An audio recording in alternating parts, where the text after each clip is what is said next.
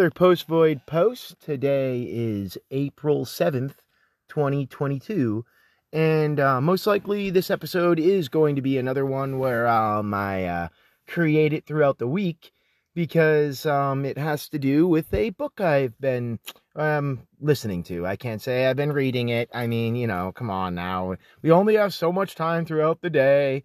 Audiobooks work for me like podcasts. I can do it while I do other things. but uh, nevertheless, I pay attention, stop, and repeat a lot of um, things that I hear in books that I or books that I listen to now. And um, well, uh, anyone who's been listening to me for a extended period of time would know that I have brought up this book more than once, and I admittedly have never read it. I'm starting to read it, and whoa, whoa, boy, yeah, um, it, it certainly can make an episode. So yeah, to start off, recent news. Um, how about Elon Musk buying out Twitter? That's kind of funny, right? yeah, yeah. Fuck the slap or fuck anything like that you know, um, I, I, you know, yeah, you could say that's distraction news too, I guess, which it is. I mean, Elon Musk is a piece of shit. That guy's a, his family's a bunch of emerald, um, emerald miners from South Africa, apartheid emerald miners, and this guy's walking around with a freaking bandana trying to pretend he's some sort of ANCAP. Yeah, no, like Elon Musk is, uh, um a uh a, a, robber baron a 21st century robber baron yes um very similar to jeff bezos and the rest of them um also he is not a rags to riches person too. So but just this um there's there's a basis to what i'm talking about here with that. If anything elon musk is on the same par as mark zuckerberg and jack dorsey and all of them as well too. I mean this is no you, you really think that the person that basically runs NASA nowadays, like, oh, surprise, surprise, he, he's the top investor in Twitter now. Oh, whoa, did not expect that goofy occurrence to happen. Um, I mean, the guy's been manipulating the stock market through Twitter, so obviously he's gonna fucking have a share in it eventually. Um, yeah. Anyways, the book I've been reading is Snow Crash yes. Um, it is well Neal Stephenson Snow Crash. I brought up I brought up um on the episode that I was talking about Facebook turning itself to Meta, and my initial assumptions were not wrong. That metaverse is well, I believe it was coined a little before. It was like in the lexicon of the um that um cyber hacker, you know, like the cyberpunks. Like uh cyberpunk was a thing it was actually, I believe, Cyberpunk was originally a role-playing board game, kind of similar to like D and D, and that it was very popular in like the 80s and early 90s. I don't remember exactly when that came out. I should look into Cyberpunk too, uh, the original. I've heard that that's very similar to this. Um, and then Neal Stephenson Snow Crash came out in 1992. Now, I'm eight chapters into the book right now, and I constantly have to stop myself while listening to this and be like, okay, um, was this invented before 1992? It's like, it's about 50 50. It's really weird. It's, it gets, oh my god, the way the book starts off in the first couple of chapters is, it doesn't only predict the metaverse, it predicts Uber to a disgusting degree. It predicts Uber and Instacart. I'll just spoil this part first. Um, La Costa Nostra, La, uh, La Costa Nostra pizza. You know, our thing of ours.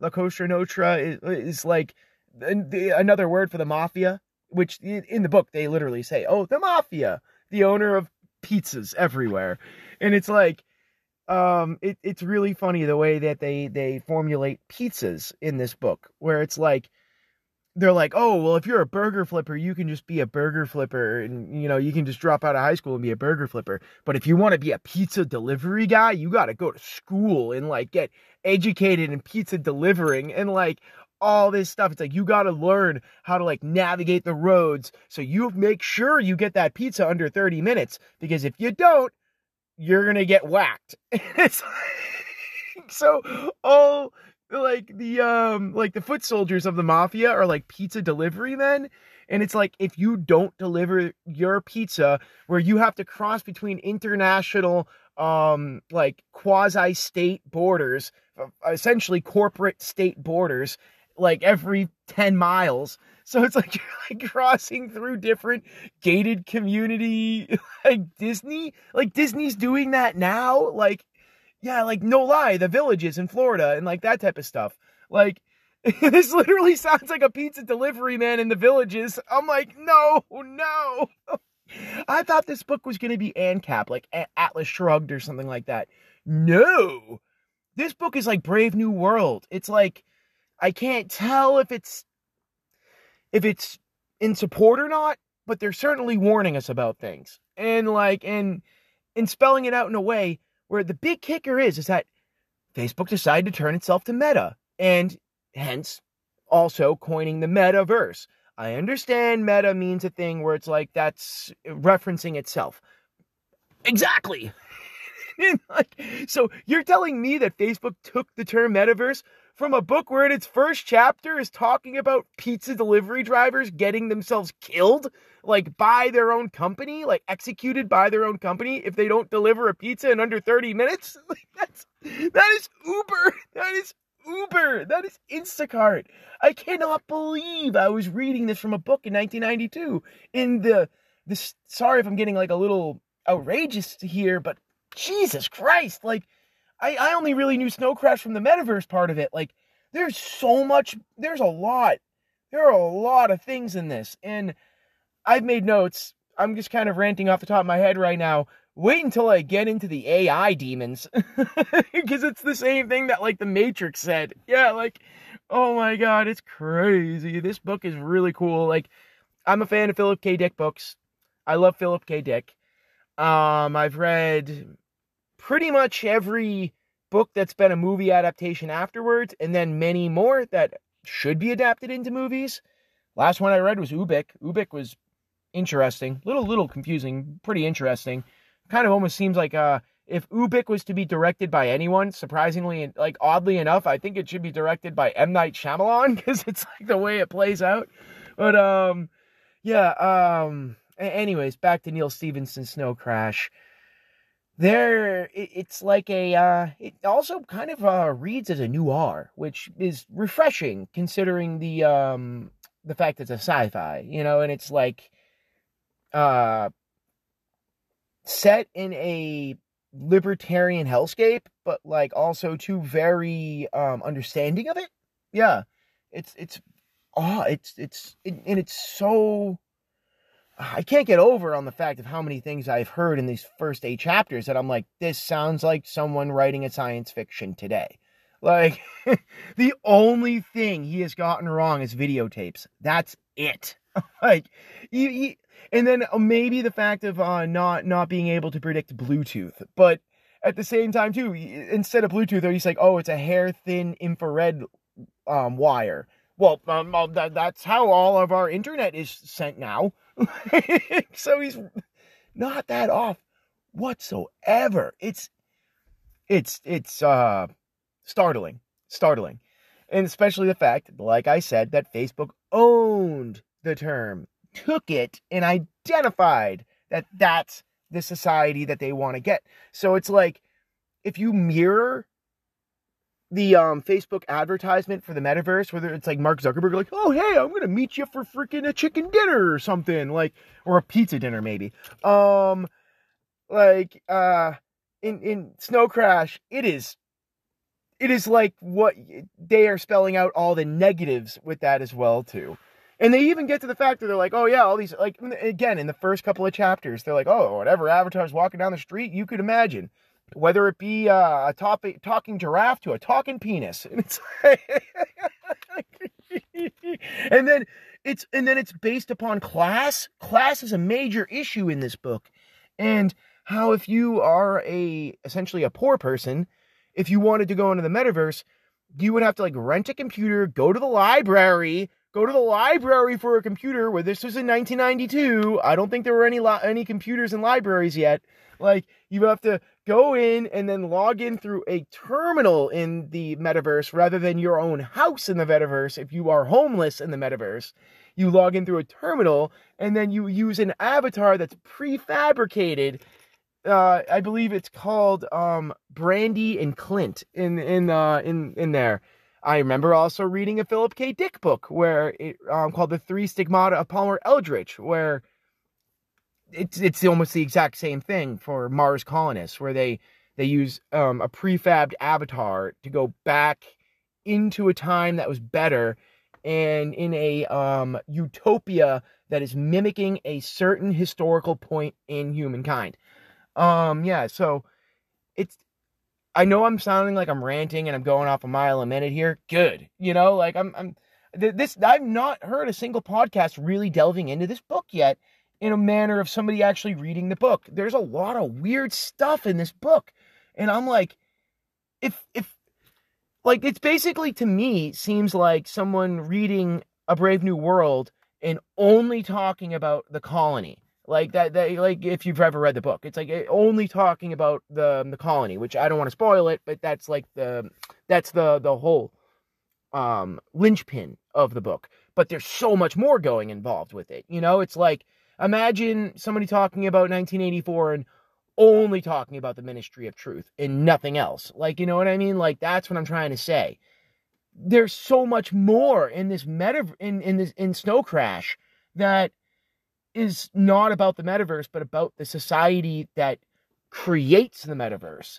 And the fact that that term was owned and patented and copyrighted by Facebook now is is is just just tells you what you need to know.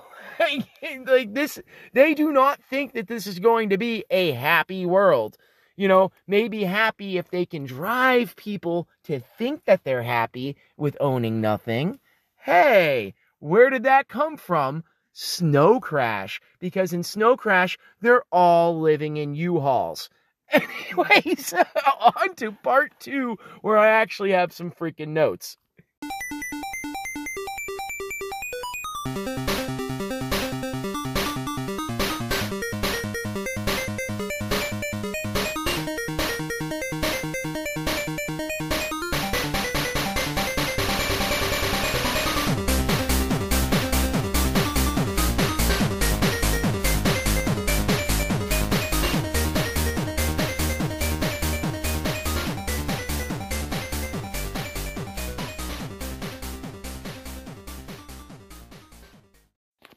Scratch that, no notes, and also too, recently read all of this as of about an hour ago, or maybe two.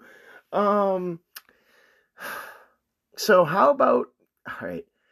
Let me just uh, spoil the first eight chapters because you know what? I don't want to spoil the book. That's not like what I'm into. Yeah, maybe I'll make a couple more parts talking about some further parts of the book. Um, I mean, I'm still want you to read it actually because I think that if you listen to my podcast, you might be and you might find this enjoyable. It's not what I expected. It's not Atlas Shrugged. It is it is the exact opposite. This book I did not expect this book to be talking about class issues. It is talking about class issues. I'm like maybe that's why it has a mixed review because it talks about class issues on top of talking about transhumanism. Like and but then why did Facebook take the like oh my god, it's so weird. It's so weird. It's like they almost know what's up and they're like, well, if we take the name, then we can use this as a platform. Hey, because that's another thing that Snow Crash does is that when you read this book, it will start it starts it's so funny. One of the first entomology things they do is library. They're like, "Oh yeah, a library," or Actually, the first entomology technically is snow and crash. like snow. Snow can either mean um, condensation of water falling to the ground or static, you know, which also can be the same thing. Static, what does static look like? Snow. What does static do? Very similar to snow, builds up, you know. Um, they didn't even say that in the book. I'm saying that now. Um, and then crash. I think that's a little. Uh, I think I think everyone listening to this can understand the mean the t- double meaning of the word crash or the multiple meanings of the word crash. We live in a society now where we've seen computers crash and other things crash so many times that it's like you know if you're a working individual, I'm sure you've dealt with some form of machinery crashing on you at some point in time. um, yeah, so snow crash and the um, also I should say the general thesis of this book is the Tower of Babel. Yes, is the Tower of Babel, and I already knew that. Is that going into this? Is that this is this is all an allegory for the Tower of Babel, creating um, a single language, creating a single means, and then boom, a virus or a drug is released, and everyone's scattered. You know, I don't need I don't need to um, fill you guys in as much as the book does because it's funny. Like we're all familiar with this stuff now, you know. So um, yeah, Enter the Metaverse. Like you have to bear in mind, this is the book that made this. That like you know made all of this terminology kind of. It's so fluid and fast in the book too that you really have to check and be like. Yeah, I know it was like maybe edited in like 2000, but I'm still like, what the fuck, man? I'm like, these are the same words that you wrote, and and it's not like you wrote it even. I would say if it was ten years ago, I would still be blown away. I'm blown away. It was. It's more than. It's two decades ago. It's before 9/11. The last edit of this book was before 9/11. So I'm like, what the hell? And I'm. It's crazy. So um. So they enter the metaverse. They um he this guy his name is Hero Protagonist is the name of the main character spelled H I R O and then like protagonist you know like so it's hero Protagonist. You might think that's corny. Yeah, the whole point is is that the character's supposed to be like a blank avatar kind of like you know the the Neo. Again, Neo is also a pretty blank name. But uh, but also, I believe this writer was writing it in like 1992. Neal Stephenson. I'm sure he read Philip K. Dick, and one of um, Philip K. Dick's most famous books was Valis, which I will do an episode upon. Trust me, because I'm reading his exegesis, spelt Genesis, kind of. Um, I'll, I know I'm getting off, but anyways, um, Philip K. Dick his last major novel, his last most notable novel was Valis, spelled V A L A S, and it's um about a uh, split. Uh, you split between his reality and like a reality from like Rome. I'm trying to like just say something that's like you know in the first couple of chapters. He's split between his reality and Rome and cannot figure out which one is his own actual reality. And his main his name is Horse Lover Fat.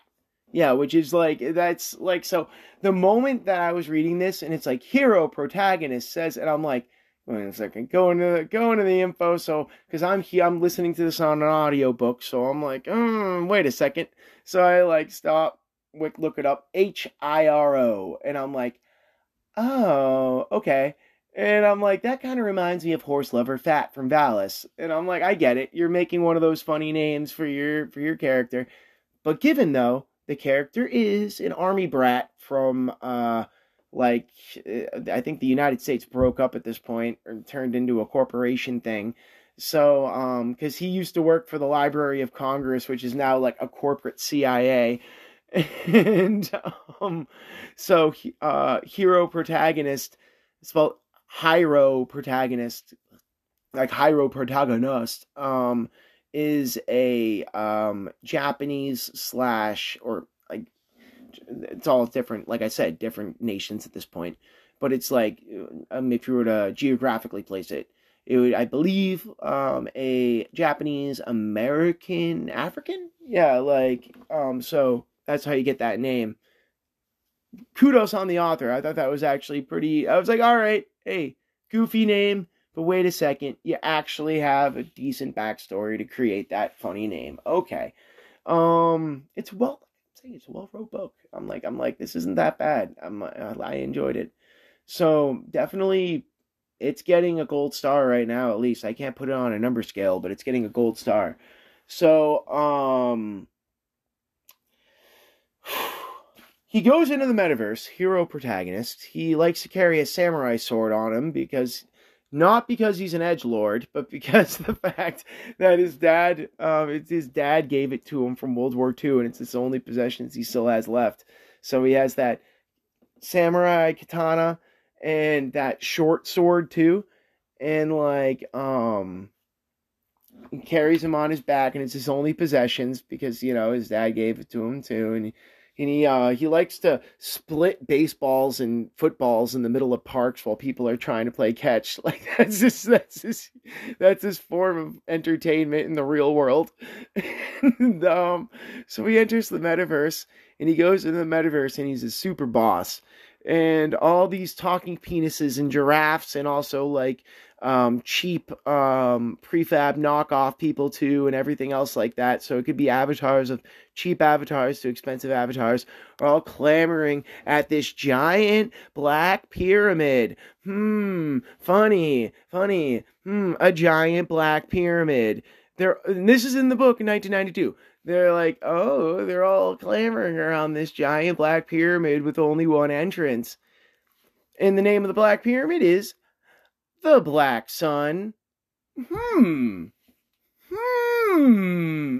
Interesting. So then, hero protagonist proceeds to walk through a crowd like the crowd is a um, ghost, like the crowds are all ghosts essentially.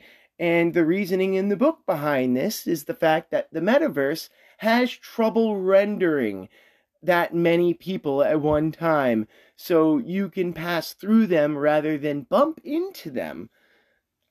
Isn't that literally like a thing in coding? Like it's because the fact that coders have read this book, and it's like they so they're like, oh, that's a great tip, and and so you do see that in almost every single fucking game. Like like do you bump into each other in World of Warcraft? No. Like so that's boom chalk that on the board as something that's like very odd and predicted and nuanced in book.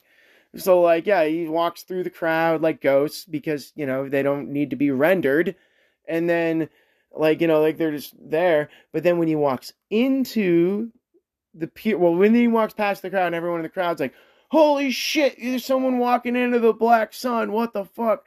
And you know what that would be in like today is like if a chat blows up on a live if like someone's like on the live stream and they mention they say one comment and and the person on the live stream's like, "Oh, hey, let me call you, bro." And like and, and like and like that person like all of a sudden is like on the live stream like everyone watching the live stream's like yo yo yo yo yo yo add add friend add friend add friend like you know like literally fucking boom it says it in the book first fucking like first couple of chapters and then he walks into this pyramid. It's all in the same, like, he's probably saying this in the book faster than I am. Walks into the pyramid called the Black Sun that he helped make because he's one of the hackers. He's like a poor fucking hacker in real life, but he helped make it. So he's like, I'm not walking into this shit. And like, walks in, everyone starts clamoring. But then when he walks into the Black Sun, it's completely rendered differently because they rendered this own world. So it's like no one bumps into each other there and they have demons. They have demons, and they're like, oh, it's like an antiquated term, and we used it. It's it, it's basically NPCs. They they call them demons, and it's like they they like they just NPC them around. They're like, oh, it's like they originally had like a purpose in the original construct of the metaverse, but we just kind of took these blank AIs and and reverted them and rewrote code for them this this is what I'm not even like alliterating this. This is what it says. Like we just took these AIs and rewrote code for them, and now they're our servants in this black black pyramid and this black sun. It's called the Black Sun. It's called the Black Sun, which is really nuts because you know what's really fucking crazy. Then then it's like so you're telling me that the two most popular phrases from this book are metaverse and the Black Sun? Really? Because, um, if I remember, if I know, I'm not if I, I know for a fucking fact that the, um, the, the thing that people are talking about with the Black Sun right now is like the Azov battalion in fucking esoteric Nazism. Like, what the fuck? So, no, like, literally, like, if you search the Black Sun, search the Black Sun uh, cult, the Black Sun militants, the Black Sun army, the Black Sun, like, like, like, even the Black Sun logo will say that's a neo Nazi thing. Like, so, yeah, it's, alright, I give it, I, I understand this. I'm not trying to say, like, oh, this book is evil or something.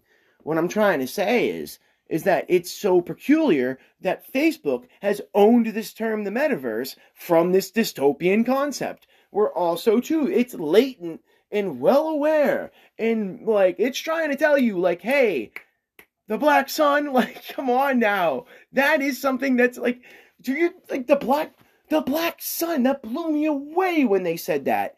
I, I guarantee, I, well, I mean, it's a book, there wouldn't be a logo in there, but the logo would probably be very similar. Like, it's. Man, man, like.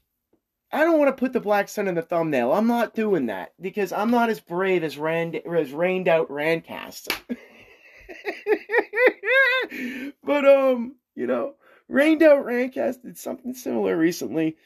He uh maybe or maybe not he put in a uh, you know like uh, let's just say he uh, he made a very politically edgy picture mixed with a um, filter that was uh, generated by Facebook. And uh, if you can just put two and two there and I'm like damn man you like how are you getting away with this? And it sounds like there's something there I don't know I'm only eight chapters in and I bet you it won't hit on those marks. I, it's not going to say everything. It cannot. It can't. It can't. If it, if it did, then I, you know, it, that would be a little too scary. You know, like, well, I mean, eh, I think Brave New World's pretty accurate.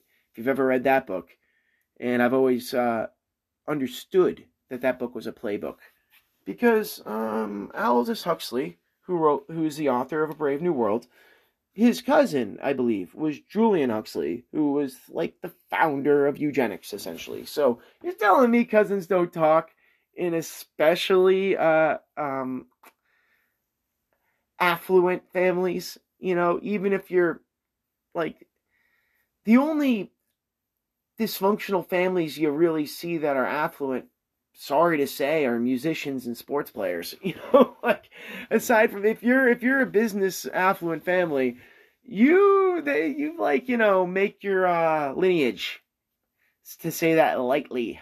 Yeah. Um let's see if the book gets into that. Who knows? But either way right now it's talking about um a limited hangout called the black sun where all the hackers hang out in that helped create the metaverse or helped um, curate the metaverse in its initial days and age. I mean, even Minecraft. I get like ideas of Minecraft when it comes to all of this. Oh, and then also, it, um, one of the things is they said the only way that these hackers initially got paid at the beginning was if they issued themselves their own stock. I can I can find it's in the beginning of chapter eight. I I actually wrote the I wrote like the the timestamp down on. I think it's like a it's it's at the very beginning of chapter eight. They say the only way that these hackers were able to get paid was by issuing their own stock. That sounds. I mean, even as he wrote that, that probably sounded wild to him. Bitcoin, fucking Bitcoin, like is that or any coin for that matter now. boy, oh boy, oh boy, oh boy, oh boy. And the and the whole thing is is that they get paid by by taking out video cameras and collecting intel on people. What is the blockchain? What is the goddamn blockchain? What is what is mining? What is data mining? Like ah every like in that first it's a very dense first couple of chapters, but a fun read too. It's not just being like, this is how it is. You know, it's like, it's very nuanced. Yeah. Which he mentions at one point too, that it's like um oh, something about creating reality or you know what? It is um um facts are formed from vapors of nuances. That's what it is. Is that fact is formed from vapors of nuances. I know that sounds a little wordy, but that what that's basically saying is that reality, facts, or whatever we know as facts, is created from not what we really even say, but how we act and what we do, and just uh, things we can't even see because we can't see our own face, but other people can see our own face. If anything, there's something looking at our face at all times. There's something looking at my face right now, even though this is just an audio podcast.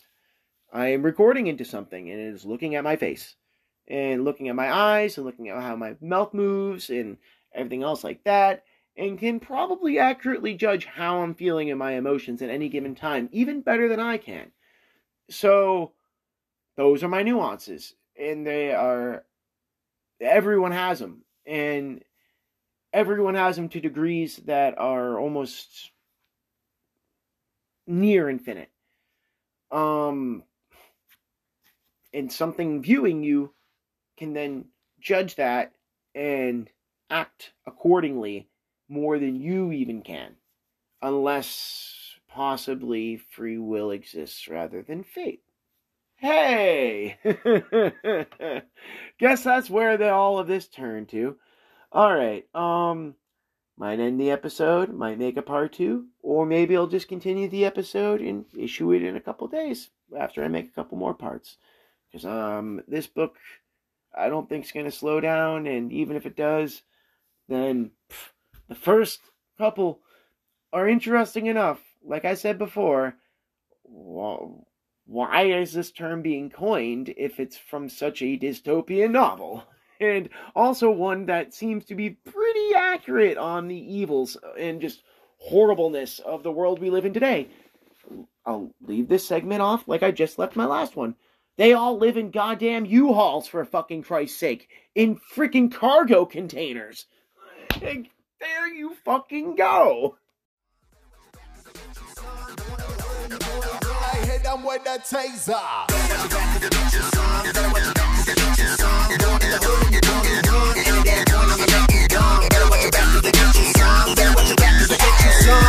Same old bullshit. Gardens, Hiltons, media darlings. Read about them in your one room apartment. Like shit, but you laugh it off like Carlin. No one you if you round up on a milk carton. Nine to five bullshit, office space. Get your fucking watch wars on BBC when they got pussy pictures on TMZ? The film of your life straight to DVD. Could have been the IMAX, smoking DMT. Go ahead, get the minutes of your life, the green light. Dying is a fucked up way for you to live, right? Watch your back when you abandon these stacks, cause your iPhone's trash. Show exactly where you at. Dropping off a brick and then we see your blood splat from a bomb that they saw dropping down from Google Maps.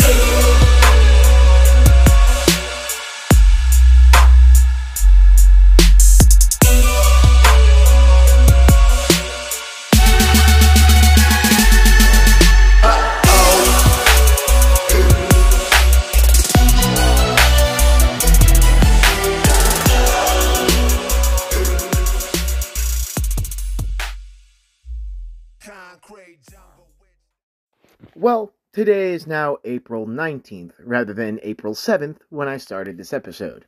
But I really wanted to get deeper into the book before I finish this, you know, just in case if I was missing over anything and, you know, hey, I don't want to drag this out into two parts. So I'm on chapter 50 now, and I feel that um, although I have not finished the book, I am at a good point now to finish the episode because I don't really want to finish the episode. I, I, I don't want to finish the book before I finish the episode because that way I'm way more prone to spoil things. and the book's the book's been pretty good. Um, I will give it a B plus because there are certain parts, specifically when Hero is talking to the librarian, which, um, just give you a quick context, the librarian is basically Google, kind of. It's like a remote Google. It's like, um, like imagine a, um, um, a search program, but it searches through like, I don't know, a hundred terabytes of information someone else made. You know what I mean? It's like all localized, but it's like the, the the librarian concepts um, reminds me of Ask Jeeves. Remember that? Like the precursor to Google, how like there was Yahoo and also Ask Jeeves. Yeah, like it, it's so funny. It reminds me of Ask Jeeves. So that part of the book can get a little dry at times, given also that part of the book is the most um, heavy with the um, analysis of what's going on. You know, in, in, in the manner of language and religion and everything else in the book. Um, I'll get into that later in this segment, but um, yeah. So I did just to just to put it out there. The story right now is getting pretty heavy. I don't really want to get too much into the story because, like I said, I don't want to ruin the book for anyone. I kind of want to ruin it as little as I can and still bring up the topics that they brought up because I'm I'm cherry picking little things that like I noticed through the book that I'm like, oh my god, this reminds me of this and this reminds me of this, and it's more like it's gotten to the point now where there are a lot. Like my first two parts, I was geeking out about the things that he predicted. Um, I'm just gonna actually say the most profound thing that I've heard, which was just in the last like chapter I read. I think it was chapter 49. He mentions depleted uranium. Like he uses a depleted a depleted uranium railgun. If you know what a railgun is, it's a um it actually is trying to be formulated by the government currently right now and it's it's like always been a thing that's like science fiction they want to turn to reality. A railgun, the whole purpose of that is that what you would think it's a rail, like you know, like a long bullet, a very long bullet that shoots pneumatically, like pneumatically, like you know, so it shoots um, kind of like through the air, I guess, at a super high speed and can just poof, like shoot a hole through anything. And and yeah it's a railgun i'm sure if you've ever played like halo or any of those games they have railguns in them and usually like it's a high powered sniper rifle that can blow a hole through a tank you know? And They've been trying to make railguns. I, I think actually they did, but they found it was like impractical or something. But in the book in chapter 49, I'm skipping ahead real heavy. I'm I'm I'm to rewind here because this is where I'm at. Um they use a depleted uranium railgun where I'm like okay, so this book was wrote in 1992. That was depleted uranium was being used by the United States government at that time when he wrote the book and it was not disclosed until like 2002 or something. Like look it up um gulf war depleted i'm going to put this in the links gulf war depleted uranium issues. You look up on the on the va webs on va.gov on veteransassociation.gov and they have a huge thing about how the fact that like oh who gives a shit about the iraqi children i guess. But you know either way this is this is this is proven to be a fact because of the fact that we have programs to help veterans that got cancer through depleted uranium shells. Because here's the thing, it was never disclosed. It was it was a hidden secret for the longest time eh, that they were putting depre- depleted uranium within shells in tanks in the Gulf in the Gulf conflict and also during Kosovo as well too. And so so basically, we need to get rid of this um, nuclear waste. Oh, let's kill two birds with one stone. How about let's not kill two birds with one stone? Let's kill two generations with one stone. And boom, let's let's launch this depleted uranium in the field against our enemies. Who gives a shit about their kids? Like, you know, and boom, now you have a bunch of birth defects for like 30, 40 years.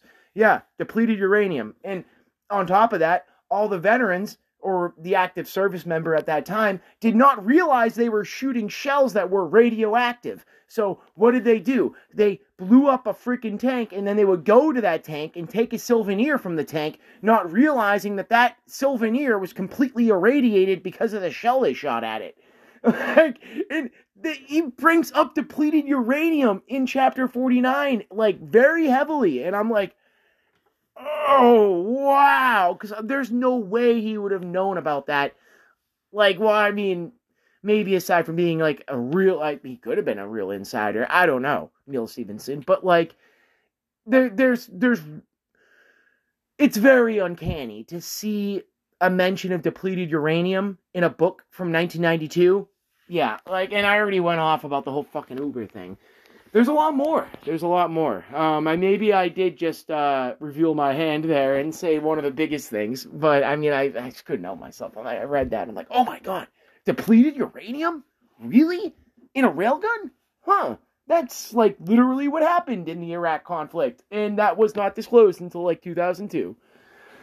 Oh boy. All right. Um, there you know, I'm sorry, I'm going to have to decompress myself there for a second because that was one of the most absurd things that I've heard yet from this book. And I'm like, I am still astonished that he they he straight out said it's depleted uranium. And I'm like this this book's predicting things. this is crazy.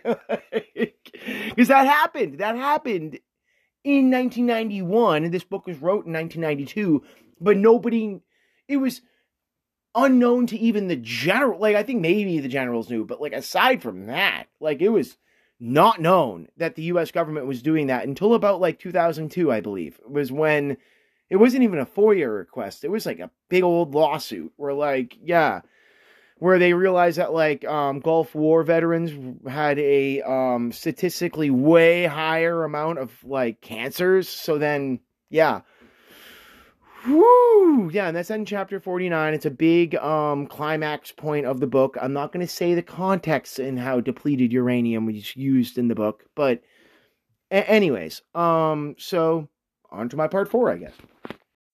Well, this might seem like a little bit of a um list read off, but it's more about the fact that I normally don't take notes and I took notes on this. So, um stick with me here, but at the same time too, it might actually be more coherent than I normally am. um, well, in chapter twelve, there is a mention of these. Um, they call them rat things. Yeah, they call them rat things in the book. Now, the way they describe it is that it runs on a um, nuclear. It's nuclear powered, but it has the mind of a dog, yet it's in a robot. Now, aside from the nuclear aspect of it, that to me sounded very similar to the Boston Dynamic Dogs. like almost to a T. Where uh, the entire like I, I keep saying this, I don't I really don't know if inventions have been made from this book or if this book is predicting inventions or both. I, I really can't tell. Like so, I mean, it's just very it in it's like these rat things. Actually, they they're a recurring thing. It's a recurring element within the story where it's um it's a cyborg dog. It's a cyborg dog that has the mind of a dog, but it's like living a euphoric life because it's living in a um it, it, basically in the book the way they describe the the rat things um one of the main characters YT her dog, her pit bull, went missing. And it's implied that the pit bull was then abducted and turned into one of these rat things because it, it kind of explicitly says it in one of the chapters. And I mean, like, I'm not giving away anything too much here. But um, YT being the two main characters of the book are Hero and YT. So, anyways, um, also and I, I should go into YT because why there's enough stuff about YT that's very interesting too. She's a courier. Um, I think I may have brought this up in the earlier part where she kind of jumps. She's a courier. She um her whole job is that she delivers things and she works for she ends up working for the mob, which the mob, the the mafia becomes a major player in this book, which is really funny because it's like, to me, the way I'm reading it is, it seems like it's just making different critiques across capitalism. Where I, I mean, like, I say capitalism, but I mean like also like, um, one of the, I as I know I'm getting off here, but the whole premise of the book are these quasi states, and that like the there's no coherent state anymore. The states are everything's balkanized. Everything's balkanized through different corporate states. They're called quasi states. And you have essentially the mafia um some guy that bought out Hong Kong called Lee. So it's called like Lee's Hong Kong. Um the mafia, you got like um um some sort of like uh weird hotel like thing. Like you got like like a state that's literally like a hotel state. And then like um now I'm in 49, so like they're they're introducing more states and states. So now there's this Alaskan one that's really interesting where it is a they call it a single dimensional state because the fact that it is um, I believe, 2,000 miles by 100 feet. and it's all made for like refugees that want to like escape. So they just like hitch up an RV and just live in RV land. Like, yeah, it's crazy. This book has some really funny stuff in it. Yeah. Um, so back to YT though. Um, one invention that I know that is currently being formulated right now because I saw it. I've seen it before. Are dynamic wheels. Yeah. Um, it's a major point in the book where YT and also her whole thing is that she's a courier. Couriers come in huge. It, it's um she's not the only courier in the book. It's a whole thing where what they do is they um you know like um sharks how they have like little fish that like feed off of their sides and stuff? Or or, or say like how um how birds fly on on wind gusts and such? Like it it's similar to that. So like how i said before at the beginning of the book you have hero who if he doesn't deliver the pizza in the first 30 minutes he's going to get his fucking head chopped off. You have yt on the other hand who's a courier who literally latches on from car to car to car to car to car. If you've ever played um, Tony Hawk Pro Skater, there's a move in the game called I believe it's like stitching or something where you can like grab onto the back of a bumper of a car on your skateboard and like ride the back of the bumper. Like that, that it's the same thing, but like she's got a grappling hook and like can literally a, a magnetic grappling hook that hits other cars and carries her and slingshots her to where she needs to go. And like that's how the couriers work.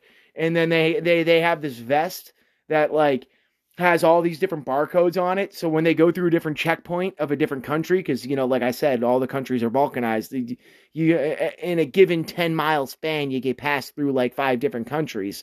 You know, so she's got this like big giant vest that like instantly bar get barcode scans her, and then the dynamic wheels, like I was saying, is very interesting because it's these wheels that like can go over any curb and stuff. And the way they describe it is very similar to what I have been seeing in this technology now, where it's like um, a wheel that has like five or six different wheels in it. It's like it looks like a wheel with six wheels, you know, and like and it can rivet up, you know what I mean? Like I yeah, I've seen that.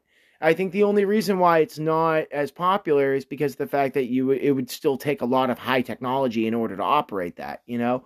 Um, but still, it's a plausible technology, and I've seen it in prototype form. So yeah, it goes back to that whole uh, Boston Dynamic thing I was saying as well too, where there's a lot of proto technology in this that's could be rolled out even in the future. You know, um but but the key but it's funny though um a, a lot of the inherent things in the book have already been rolled out uh, and I, I I don't even know if I'm gonna get into Fedland yet. I know because that's where YT, one of the main characters, her mother works in Fedland, and it's it's a panopticon. I have epi- I have episodes about the Panopticon, you can go ahead and go back and maybe even I, I think I even titled it the Panopticon. Yeah, like uh, the, he definitely brings that up too. Um, hmm. all right. So to continue, um, oh yeah, they also predicted thumbnails, um, like um, flash drives. He predicted flash drives in chapter thirteen he mentioned something about a fingernail shaped icon that stores files. That's a finger a fingernail shaped icon that stores files. Well, if he just used the word thumbnail rather than fingernail, it would it would be like boom, like you know that's a flash drive. yeah, so that's another good one. Um in chapter 14, Oh yeah, that's when um one of the main characters are introduced, and he is an Elon Musk type. Yep, let's just say that the main antagonist of the book is Elon Musk. But imagine Elon Musk crossed with Mahatma Mahatma Mahatma Mahatma Mahatma Gandhi. I've done that before. I can't say his name. I don't know why. It's hard. Mahatma Gandhi. There we go. Um yeah, no, really, it's Elon Musk crossed with Gandhi. It's really weird because the whole thing is, is that this guy is he basically owns the metaverse, but at the same time too, his real world uh, for oh my god, another word I can't say. His real world um money financing philanthropy is um building a giant raft that collects refugees and then dumps them off in other places and, and and given the context of the book, where you know it's all talking about the Tower of Babel, when they're on this raft, they learn tongues. They learn how to speak in tongues, and then they and then they get sent off to like L.A. or somewhere else. Like they, they have like certain dumping grounds for these people and they send them off and like then they they they get off the barge and they're all speaking in tongues and like running around freaking like cities and stuff. Mm, I'll just leave it at that. There's some analogies there too for that. Buses coming from Chicago and Detroit into LA. the homeless problems. Anyways, um, yeah, there's a lot in this book. oh boy.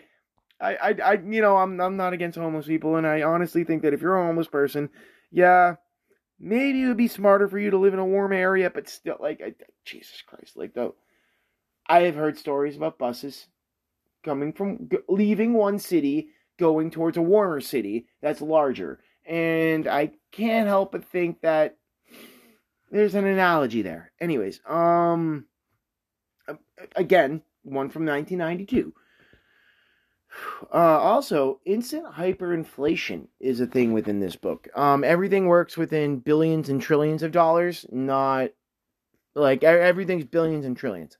A million dollars would essentially be ten dollars, and it's gone. And also, um, there was a currency fix at one point in this book as well too, where it's you can still redeem your old currency, but only for like half the value or something. So there's this constant mention. At one point of the book, I believe it's a full chapter. YT's mother is in Fedland and like she's go she's reading through her emails where like it's like also like if you read through your emails and you take it's like they know exactly how long you're taking on reading those emails. If you read it too long, they think you're fucking taking a bathroom break without knowing it.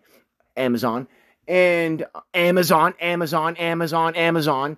And then um, if you think that you read it too fast, then you didn't read the email. So it's like she's like specific she like specifically goes back up and rereads the spot she doesn't need to reread because it's like she knows that the computer's watching that and it's like oh it's good she reread that spot you know like and the whole premise of it is like sharing toilet paper yeah, like the whole premise of this chapter is an email she's reading about sharing toilet paper in 1992, and and and like how um there has to be a communal pooling of toilet paper because of the fact that there's too much wasteful toilet paper being used.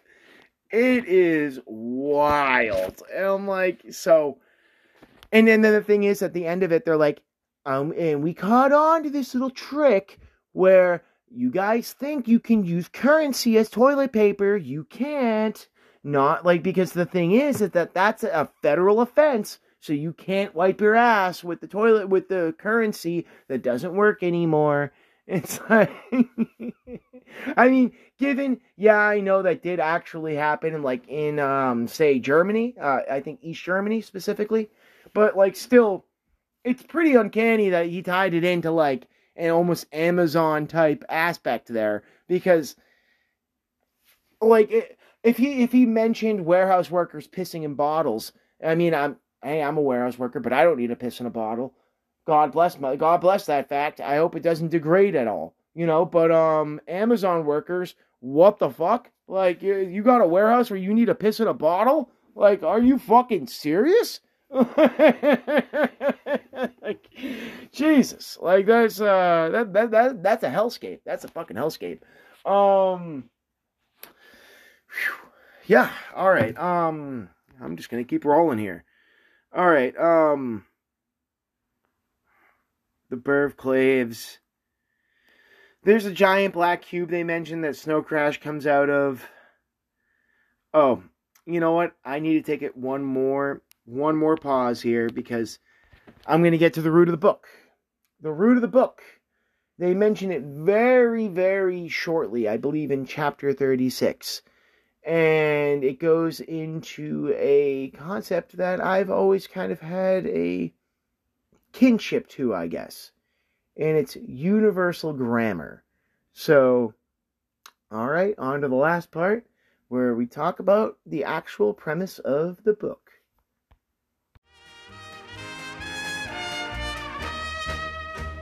I love to go a wandering along the mountain track. And as I go, I love to sing my knapsack on my back.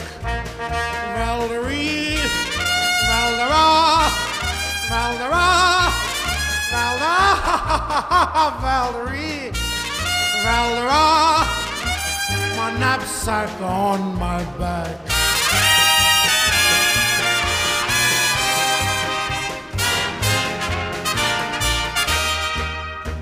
I love to wander by the stream that dances in the sun. So joyously it calls to me, come join my happy song.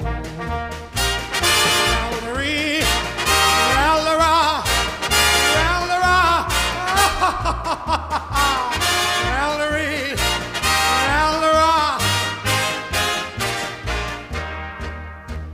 I wave my hat to all I meet, and they wave back to me. And blackbirds call so loud and sweet from every greenwood tree.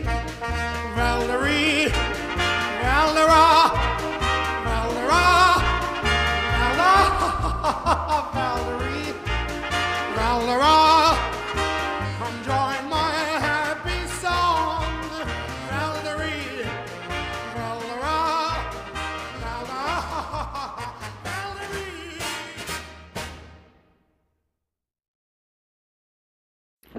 So before I get on to Universal Grammar and Babel, Enki, Namshubs, the main premise of the book, where if you're listening at this point, I'm still going, I'm not spoiling really too much in the plot here, but I am going to reveal what the book is about. I'll, I'll try to do it as least as possible. I already brought up the raft, so I'm trying not to bring up anything else. Um, but I was listening, uh, re-listening to myself, and heard and I, I remember when I was saying this, I was like, how does this all sound so familiar? Um, the single dimensional nation that I mentioned, that nation that's 2,000 miles by 100 feet, where all the RVs shack up in, in Alaska. Well, that's very startling because there is a very peculiar proposition that Saudi Arabia is doing called The Line. It's just simply called The Line. It's actually supposed to um, sync up, I believe, with China's One Belt, One Road program. And it is just that a sing a um it is all right let me let me pull it up right here. The line neom. Yeah it's n-e-o-m is the um name of the it's the name of the location that they created. All of this seems like a quasi state to me. And i believe it runs about yeah it runs 170 kilometers and it's one mile wide yeah so it's or one kilometer wide by 170 kilometers long it is a line, and it runs through Saudi Arabia from the mountains into the lower um, coastal areas. And the whole point of the line, too, is supposed to be aware of um, ocean erosion. I, am um, sorry, of ocean encroachment, and then also to it being a full smart city, mm-hmm, where everything's integrated and it, everything runs on the Internet of Things on this line, and that it's supposed to be kind of a um, it's marketed as almost a utopia to areas to, to people in that surrounding area um it's supposed to almost kind of be a new united arab emirates almost at least like i said how it's being marketed as it's it's I, I, I went into the line. I made an episode about it maybe 20 or 30 episodes ago. You can go back and find that too. But I yeah, I just described the line again in, in, Saudi Arabia in this book that was wrote in 1992. Nobody would have ever have imagined that something like that would even be feasible, like or like practical by a government. But it is. It is. And the whole thing too is that it's like supposed to oh um no vehicles, no vehicles on the line in Saudi Arabia. It's all transit systems, high-speed rails, um, and you're supposed to be able to bike to any or bike or walk to anything you need within a kilometer area. So it's like all your essentials are within your localized area. And you know what? I wouldn't be too surprised if the line's eventually like, oh, there's no reason for you to travel 10 kilometers down this line. Uh, what's your reason? Oh, you don't have one? You stay home. Stay, stay in, stay in your neighborhood. Like, so, anyways. I'm echoing. I'm echoing. All right. Uh, so on to the last part, which is about echoes. Well, as always, I guess I'm drawing out this episode. So, um, I did finish the book, and I am trying to be careful on what I say here because I don't want to spoil anything in the plot. Because, um, I will say this: I will actually upgrade this book from a B plus to an A minus. Because um it, it's actually wrote like uh, like I said it's dry in some parts but it's ending. Oh my lord everything comes together. I'm like I wonder if they're going to if he's going to forget about some plot points. And nope everything ties together real perfectly. And YT seems to be the main character at the end which is interesting because she's a 15 year old girl now time for me to get into the problematic points in the book.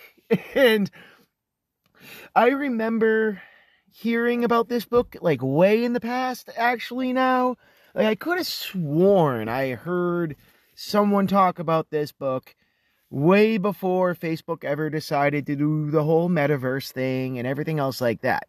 Like, um, maybe 2015, 16, somebody was just casually talking about this book and because I I I'm like the mo- there's one chapter, there's one chapter that is technically pedophilia. Yeah, because it's a um, but it, it's consensual pedophilia, but it's pretty, it's pretty graphic. It's a, it's a, it's like a. Oh, sorry. Ah, I'm in my car. You know, I just want to roll up my window. It's actually the best place to record. Actually, I like the ambience of the background. I don't know if you can hear the the uh, wishing of cars behind me, but anyways, um, so like I said, um, YT is a 15 year old girl. She's a very dynamic character in the book, enough so where she willingly has sex with a presumably over 30 year old man. And, but it's um also that's one of the main antagonists and it's very peculiar how it's wrote because it's almost kind of like you have to constantly like at least I had to constantly remind myself, oh wait, this is a 15 year old girl talking to a 30 year old like a 33 year old man. They like I said, there's a very pr- pretty graphic sex scene in the book where it's also one thing when I was reading this book, I'm like, this book seems devoid of sex in relate in relationships until all of a sudden, boom, here's a 15 year old girl. Uh, I'm not gonna say who, but also I'm not gonna. I, I will say it is not Hiro. It is not the Hiro Protagonist, which, to remind you, that's the name of the protagonist in the book. it's not Hiro Protagonist, the guy that wields the swords and is the hacker. He actually is pretty much an incel throughout the entire book. Um, but or maybe not an incel, but like uh, you know, like celibate or something. Um she does choose to have sex with uh the scene was a little weird. I'm like, why are you getting so graphic with a 15 year old having sex with like a essentially like uh like uh i'm not i don't want to get into too much detail because i don't want to ruin anything here. Um but yeah it, it was it, it, i don't want to say it was a well oh hey i see the possum again. That's that same possum. Hey uh, the possum i mentioned a couple episodes ago. Anyways um yeah i'm watching a possum walk around my backyard. Uh, anyways I love possums. I don't. I don't want to get into that again. I think possums are like some of the best. Mar- it is the only marsupial in the United States. Uh, anyways, so um, yeah. I'll, I'll just say that there is a chapter that is technically by law considered pedophilic, but it's like not grooming at all. It's more like, like I guess it kind of is. I don't know. It's a little weird. It's like but it, it plays out in the story. I, I don't want to see, I don't want to like, I need to point that out. I don't want to try to ride it off. I'm going to point it out. I'm going to say, yeah, he maybe should have wrote that other character, or maybe he should have made YT 18. Like, why, why does YT have to be 15? YT could have been an 18 year old living at her house with her mother, and it would have just, and boom, I wouldn't have even needed to bring this up if she was 18 but she's 15. So it's like, eh, eh. but I mean, also, like, she is kind of like a teenager. Like, there's, but, but an 18 year old's a teenager. Anyways, um, so that's prob, that is the number one problematic thing that I had with the book.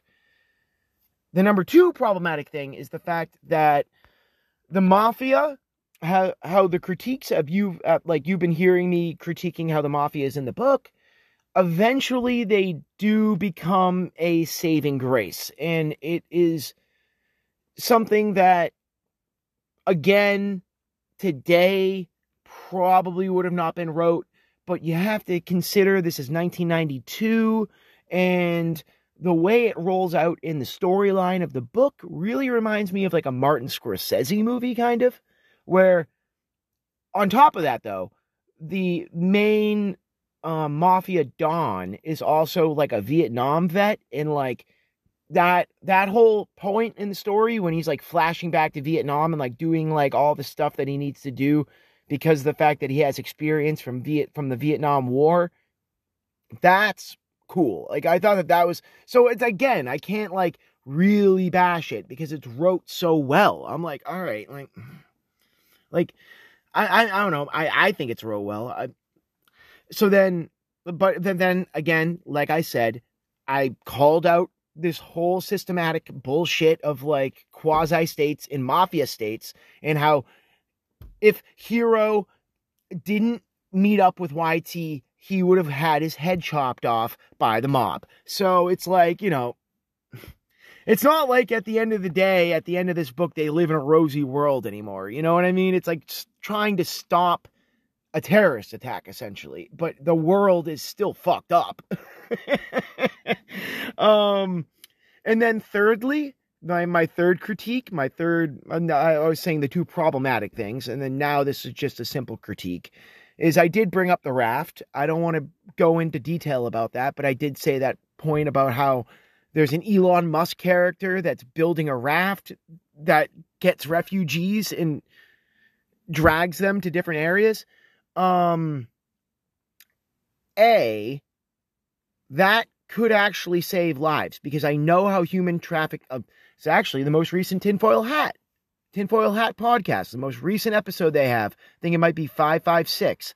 Talks about how um, there's these barges that go out to the Galapagos Islands with children, and then smugglers then take these barges and bring them to the border. Which is that's not a lie. I've heard about that too. I know all about like the the the the human trafficking of children, and it's because of the fact that.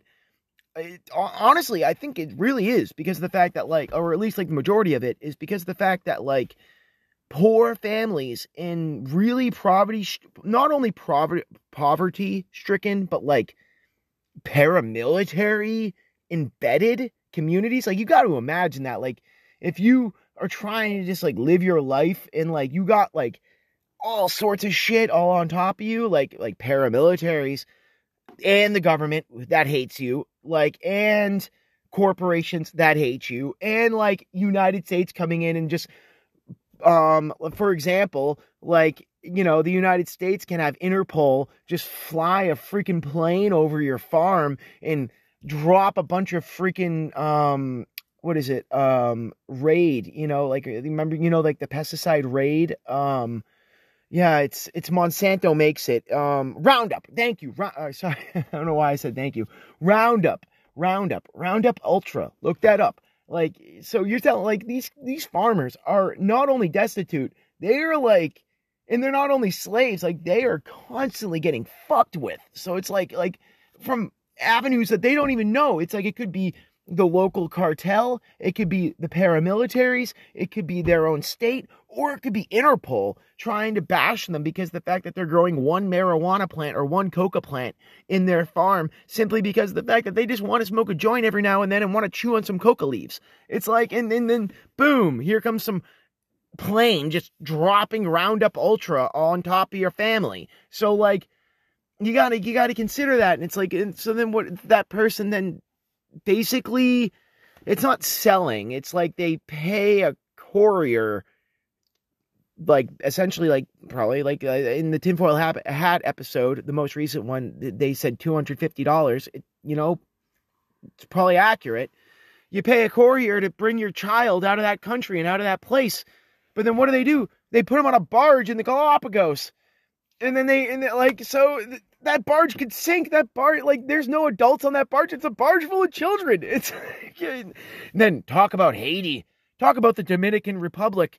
Talk about the missing peoples of Bolivia and I think like Costa Rica and like a couple other places. It's not like it's it's uh more regional than than it has to do with the politics of each given country there. It's it's geographical. It's like they, the you know there's they it's genocide. It's a it's a soft genocide. Um, so yeah, it reminded me a lot of the raft. And um I wished that in the book they went a little more into detail about the culture of the raft because they mention how the raft's like um how, they mention a lot about how the raft is constructed, which I really did like because it painted a great mental image. But like I just wished it went into the culture a little more.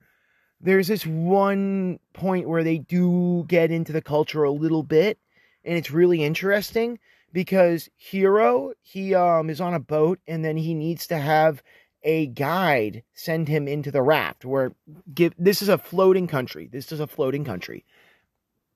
They call it the raft because it's tied by wires and lines. It's it's imagine like uh the closest thing I can compare it to is the fishing communities of North Korea.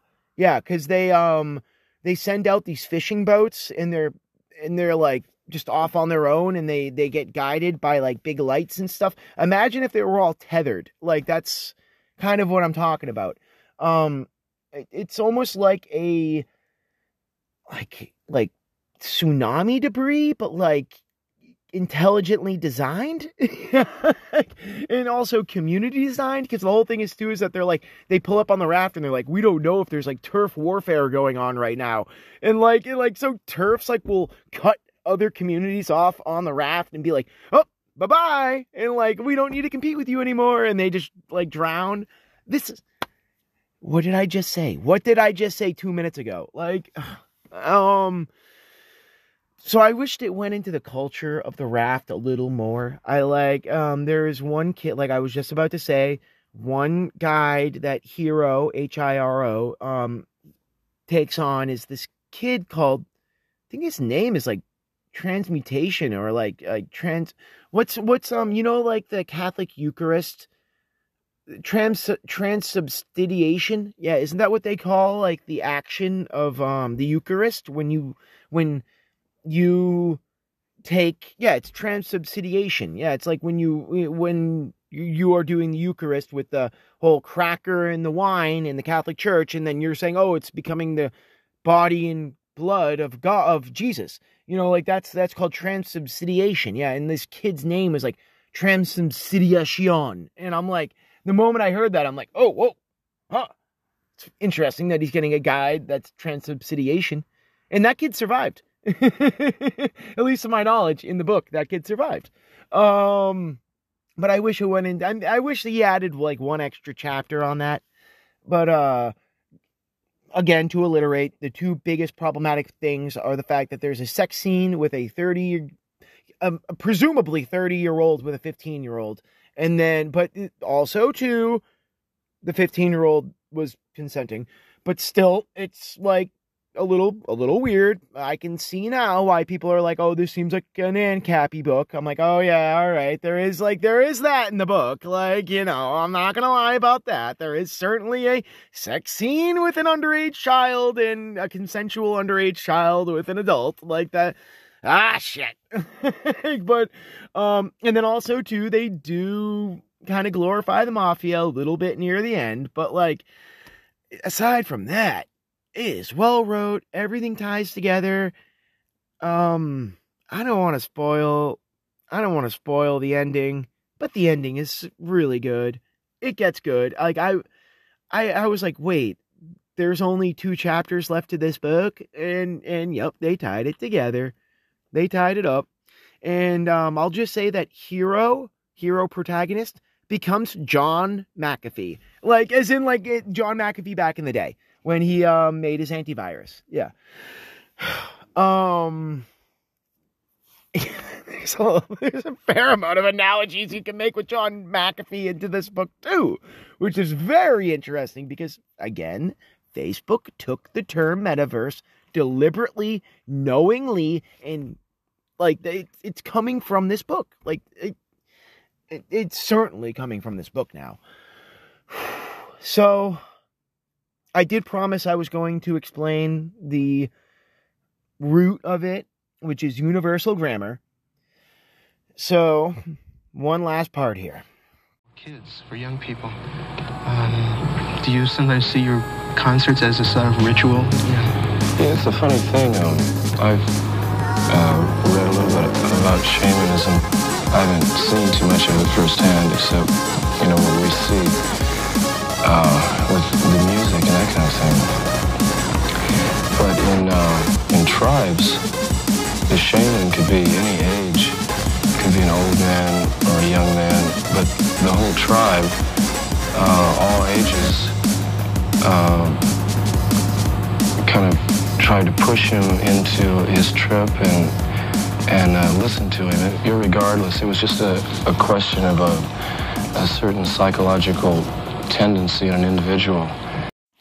So, I think it's about time to wrap up this episode. It's taken about a month to make, but I wanted to be concise on my analysis. Still, there's certainly things that I am not touching upon. Specifically, the relation to um, old ancient Sumerian text. I am not that well versed in it. I am aware of it. I am not that well versed in it. So, um, maybe I'll save that for um, Isaac Weishaupt's analysis of Snow Crash, you know? but at least for mine, I think I can leave it off on this. Namshubs. Namshubs are a, at least not how the book poses it, this is how Namshubs are just in general, is that um, they are mind viruses. Sorry if you're hearing a wind here. Hmm. The wind's picking up. Oh no, oh no. Sorry if you're going to hear a little ding. There we go. So, Namshubs being a mind virus. Now, what does that sound like to you? A mind virus. Hmm. Something that in, in the book and also to the book is taking an old term, which is from ancient Samaria, Uh, Enki is seen as a Sumerian god. Just like in Egypt, just like in Babylonia, it's hard to sometimes tell if a god is actually a god or a human that they deified, you know, but e- either way, this person Enki is similar to if you've ever heard of um, Hermes Trismegistus. It's um, Hermes three times great. Uh, he's coined as um, being the key mind behind alchemy pretty much. And um, also, I believe Zoroastrian, or at least like modern Zoroastrians, uh, modern um, alchemists, modern. Uh, I say modern alchemists. Modern alchemists, you know, the uh, the biggest occupation that they have is in the media, which will tie me right in here. So it's something that I've known for about a decade now, and I'm going to do it to you. How about this? I'm going to give you a Namshub. Listen to my voice right now. How the hell do you understand what I'm saying? Like, you, these words, they make sense to you because of the fact that these are words you have said before. Words.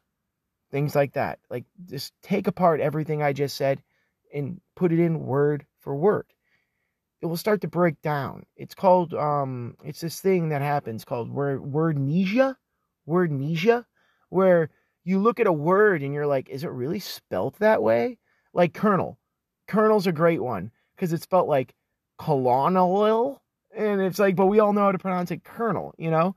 Um wordnesia happens a lot more often than you think.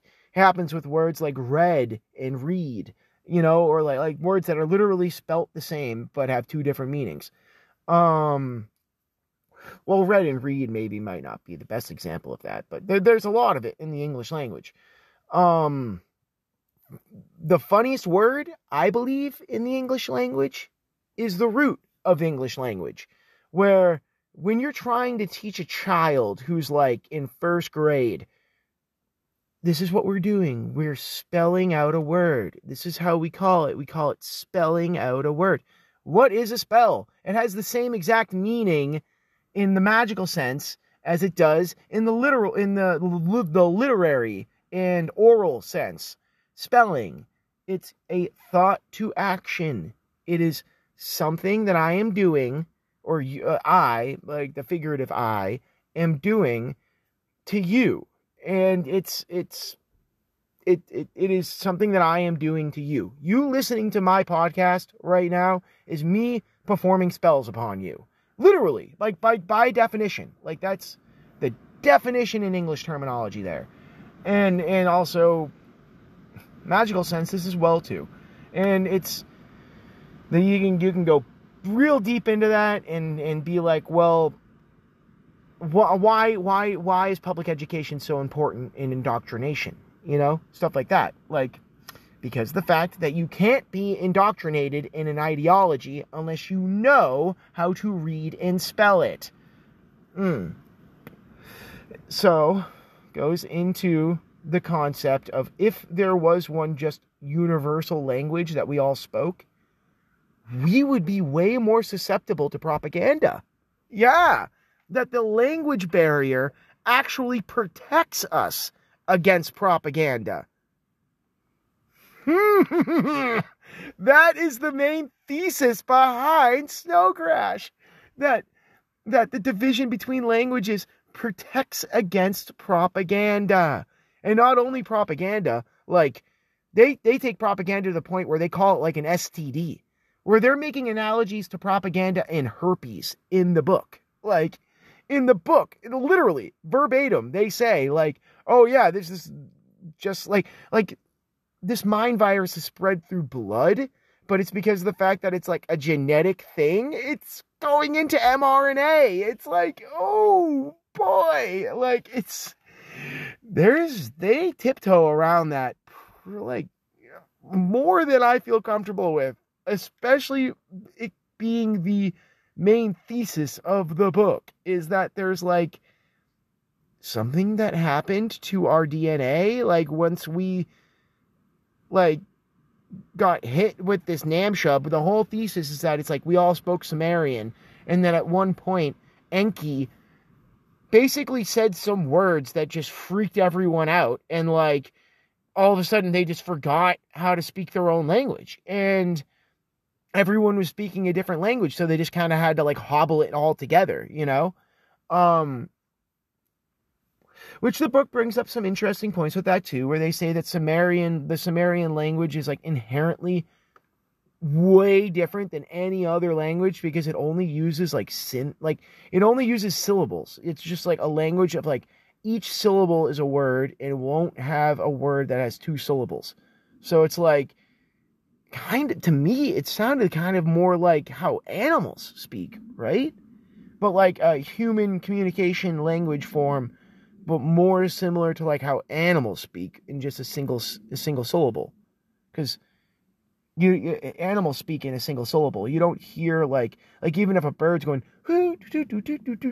like they're trying to say a sentence you know? Like they're I, at least i think you know? Like at least it seems to me. I mean this is all this is all out in left field anyways so um to bring it back to legitimacy here is Noam Chomsky's, which Noam Chomsky was brought up in the book once, and they uh, I caught it. I, it was like in like the middle of the book, and there he was talking to the librarian, and the librarian's like, "Oh, well, in Chomskyanism, like Chomsky, it was like Chomsky esque like thought or something like that." And I'm like, "Did they just say Chomsky?"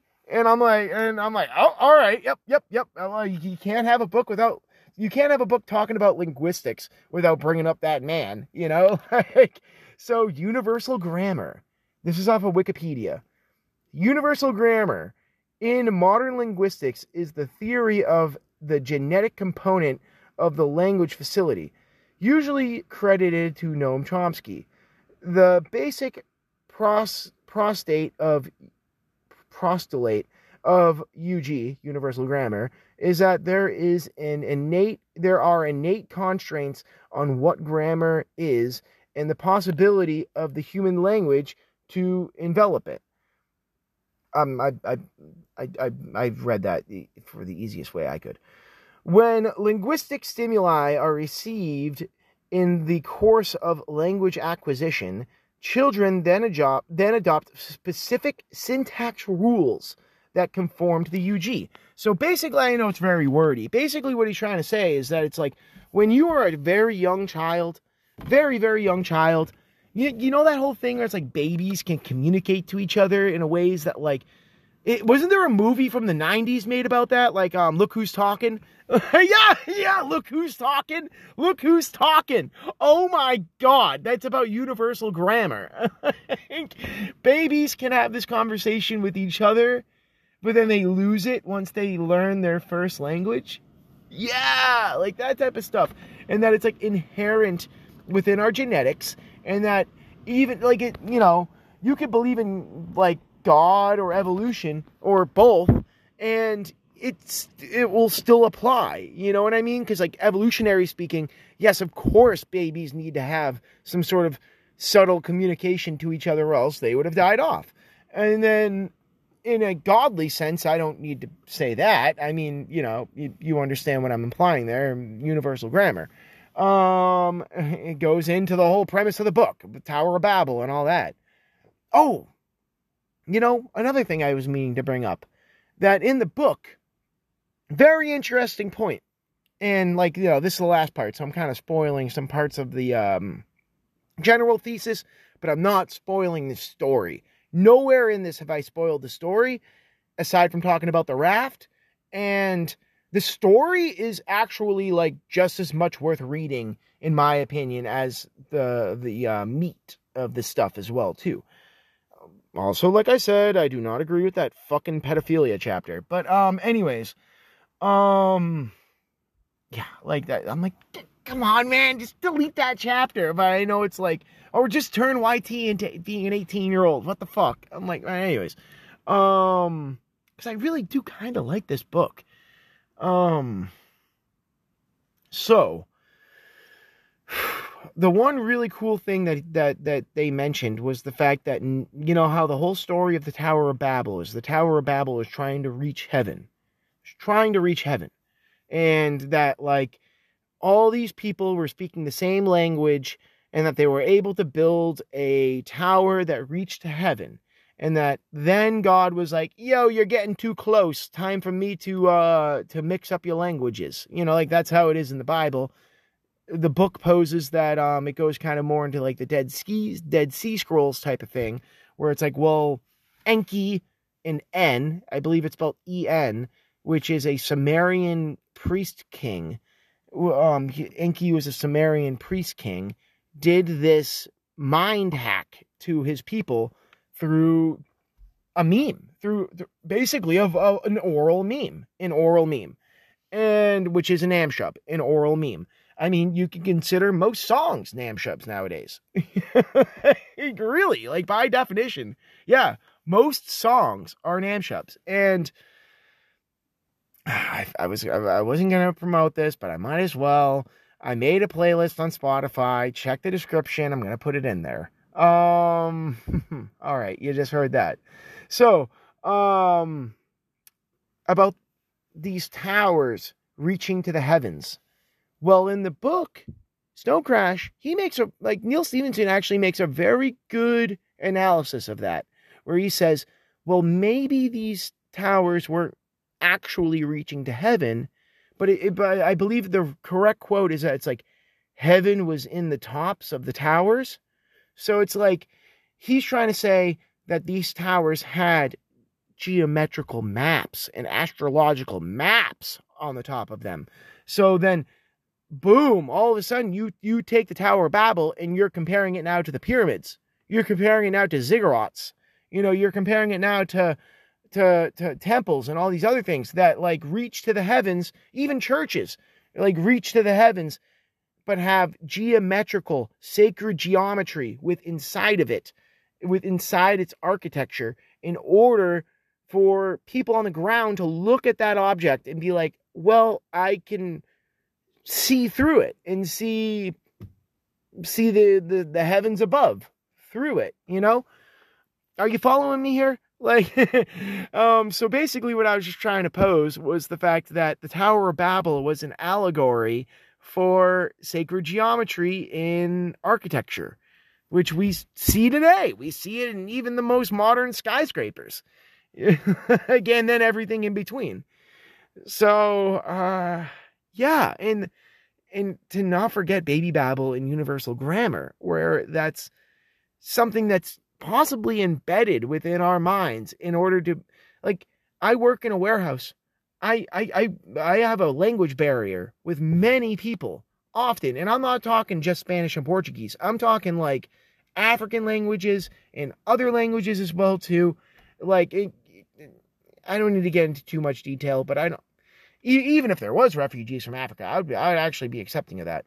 But um, I mean like more like just like um, to be completely honest, a lot of the immigrants are like straightforward immigrants that like I work with, and there's a large language barrier and I find it humbling and I kind of like it. And it goes into the whole thing with universal grammar, how I can communicate with my body. I can like I can point to things, I can, you know, I, I maybe know a couple words of, of a language or find cognates. I try to remember these things called cognates, which means that it's one word it's it's very common in English because you know all all of the um inventions that we've like re- refrigerator, you know, in Spanish is re- like refrigerator. It's basically that in Spanish, a refrigerator or um hamburguesa, hamburger, you know, in Spanish, like like stuff like that. Like um, but also I know leche, you know, like stuff like you know, but um, trabajador.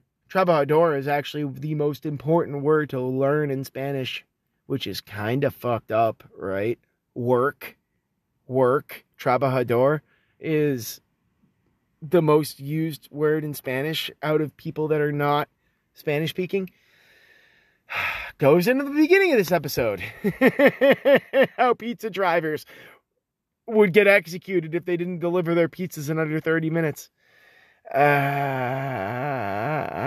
all right. I I knew I couldn't talk about Nam Shubs without getting like too. This needs an episode on itself. How language is a spelling. How language is a spelling. Boom. There you go.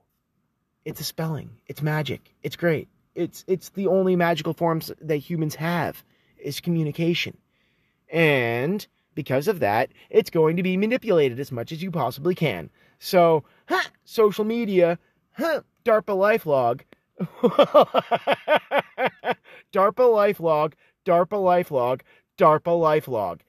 Boom, there you go. That's actually like one of the most closest things you could say to this book. And you know what's really funny is is that DARPA LifeLog turned into Facebook, which then turned into Metaverse. Alrighty, keep it real and uh, fuck.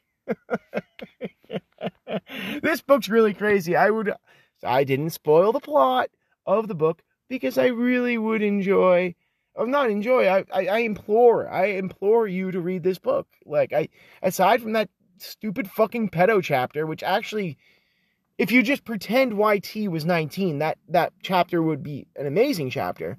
Um, and then the mafia thing. Like aside from that, like and even then, like I said, it's kind of like a Martin Scorsese movie, you know. But there's so much in this book. It's so thick. And like in the fact that Facebook decided to go all in, put their chips on the table and fucking take this name really really makes me eh Maybe that's why Elon Musk did buy Twitter, so he could get into this game as well too. Anyways, peace, peace in the Middle East. Talk to you later. Oh, and for um, definition, real quick too, it would be Enki, not Enki. You know what I mean? Like, because we're uh, hence we speak a language of many syllables. Enki is a two-syllable word, but I feel like in Samaria they were just saying Enki you know, like like all fast, you know, just Anki, or something like that, you know. Hey, don't worry, don't be afraid ever, because this is just a ride, and we kill those people. Shut him up. We have a lot invested in this ride. Shut him up. Look at my furrows of worry. Look at my big bank account. No version. My superpower is being honest. I'll eat your ass. I will. Please squad. We've turned every cell phone and document to a microphone. And a high frequency generator receiver. It's not about food. It's about keeping those ants in line. When you hear the crunch, you're there. So basically, um, what I was thinking of was, um, oh fuck, I can't believe you've done that. That would be a bad thing. Don't do that.